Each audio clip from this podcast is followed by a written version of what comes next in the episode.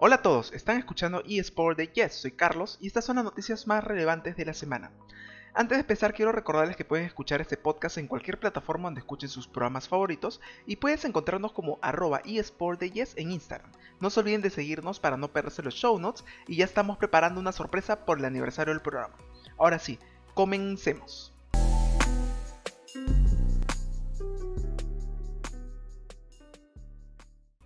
Fortnite busca nueva colaboración y sueña con Doom. Fortnite es de esos juegos cuya seña de identidad es la gran cantidad de colaboraciones mensuales que tiene. Podemos ver todo tipo de personajes y personalidades dentro del juego, desde el tenista Naomi Osaka hasta el mismísimo Venom. Pero parece que esto debe ir mucho más allá, porque según filtraciones internas, Fortnite está trabajando ya en una colaboración con Doom, un clásico de los videojuegos. En él encarnaremos a Doomguy, un marín espacial cuya misión es erradicar a todos los demonios de su base estelar. Sin embargo, esta colaboración se llevaba esperando bastante tiempo atrás, ya que Fortnite había realizado una encuesta con una pequeña lista de posibles colaboraciones en el Battle Royale. Dentro de estas se encontraba Doom, entre otras, lo que hizo estallar a los fans de la saga. El Unreal Engine State ha hecho mella en los jugadores de Fortnite, pues por un pequeño momento pudimos ver una lista de nombres de personajes populares que podrían entrar a la isla en cuestión de tiempo. En esta se podían ver personalidades como Darth Vader e Indiana Jones, y además estarían fichados para llegar al juego con la temporada 3 del capítulo 3 de Fortnite, por lo que no sería extrañar que realmente se estuviese preparando un evento a lo grande para todos estos personajes. Finalmente por el momento solo sabemos que podríamos tener tanto a Doomguy como a Darth Vader e Indiana Jones en el juego, además de un evento especial en que tendremos que enfrentarnos al villano de Star Wars. A pesar de todo, Epic Games no ha confirmado nada de manera oficial, así que nos queda esperar hasta que se filtren más cosas o se anuncie algo interesante.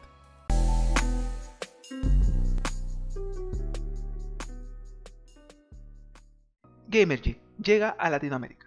La Gamergy es considerada la ceremonia más grande que abraza en su totalidad a todo lo que rodea la escena de los eSports y los juegos en España, partiendo desde el año 2014 con 11 ediciones que ahora tendrá su oportunidad de abrirse por primera vez en Latinoamérica, pisando los países de Argentina, Chile y México.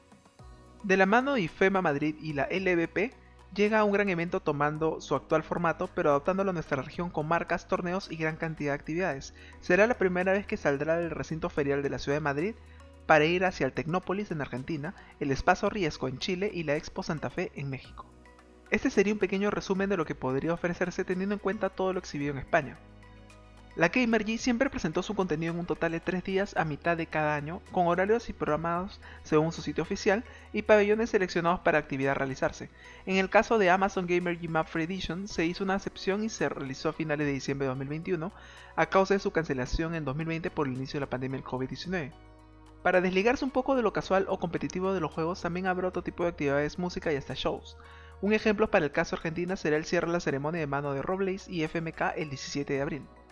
Así como en España hay varios equipos de eSports que cuentan con sus propios pabellones como Heretics o Team Queso, Latinoamérica abarcará lo mismo.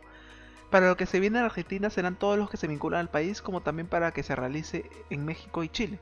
Aquí estaríamos hablando no solo de la presencia de jugadores profesionales, sino también de venta de merchandising como son camisetas o elementos que representen al equipo. Luego tenemos adicionales que se desconocen cuáles serán los que se establecerían según la ubicación. En Madrid se solía presentar lugares de cómic e instituciones que ofrecen formación, marcas publicitarias y hasta la prueba de diversos juegos abiertos al público en celulares, consolas y PC. Además están los conocidos Meet and Greet donde la gente puede conocer a los creadores de contenido favoritos que se hayan sumado al evento. Asimismo, en España también se suelen alojar todo tipo de torneos, especialmente los mismos oficiales de la LVP relacionados a otros juegos. Por ejemplo, la Amazon Gamer Free Edition se vienen varios enfrentamientos del circuito Tormenta, la Liga Amateur de League of Legends, Valorant y Wild Rift. En Argentina ya tendremos desde el arranque la final de la apertura de la Liga Latinoamérica, un peso similar a lo que representa la Superliga en el país del viejo continente. Y finalmente, a eso le podemos sumar la competencia de creadores de contenido, que en oportunidades ya contó con invitados en Latinoamérica. De hecho, la Gamergy tuvo mucha presencia a nivel internacional por la transmisión del YouTube Battle Royale 2018 y el Stars Battle Royale en 2019, ambas competencias de Fortnite en pleno auge.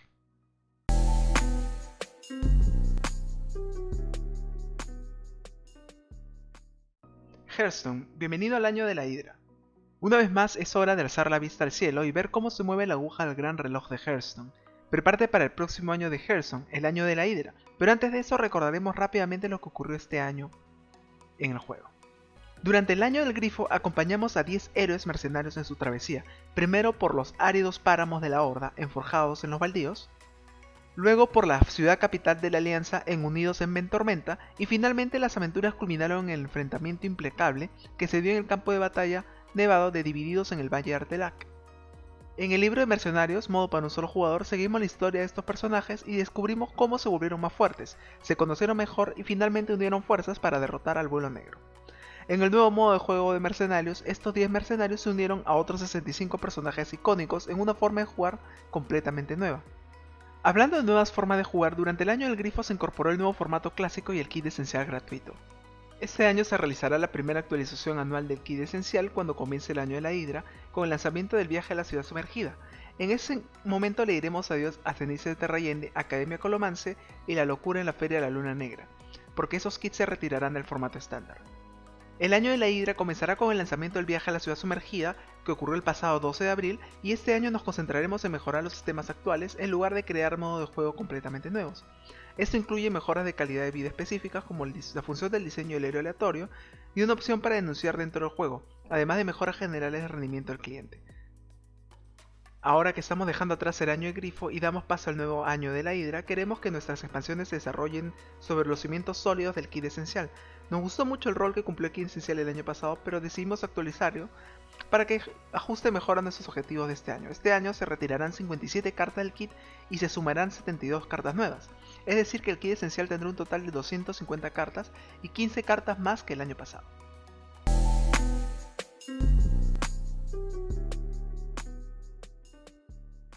Estudio desarrollador de Crash Bandicoot y Tony Hawk es absorbido totalmente por Blizzard.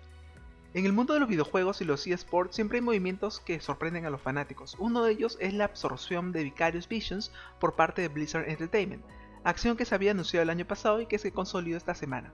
Ahora, el estudio encargado de la asombrosa remasterización de Crash Bandicoot forma parte del equipo de Blizzard. Por medio de un comunicado en Twitter, el equipo de Vicarious Visions anunció oficialmente que ya forma parte de Blizzard, si bien el estudio seguirá estando en Albany, Nueva York, ahora se dedicará por tiempo completo a los proyectos de los creadores de World of Warcraft, StarCraft, Overwatch y Diablo. En enero del pasado año, Blizzard anunció que absorbería este estudio con todo y sus 200 empleados. Después, en octubre del mismo año, varios trabajadores de Vicarious Visions se enteraron por sorpresa que Blizzard pretendía cambiar el nombre del estudio tras completar la absorción. Vicarious Visions nació en el año de 1991 y fue una compañía independiente hasta que Activision la adquirió en el año 2005.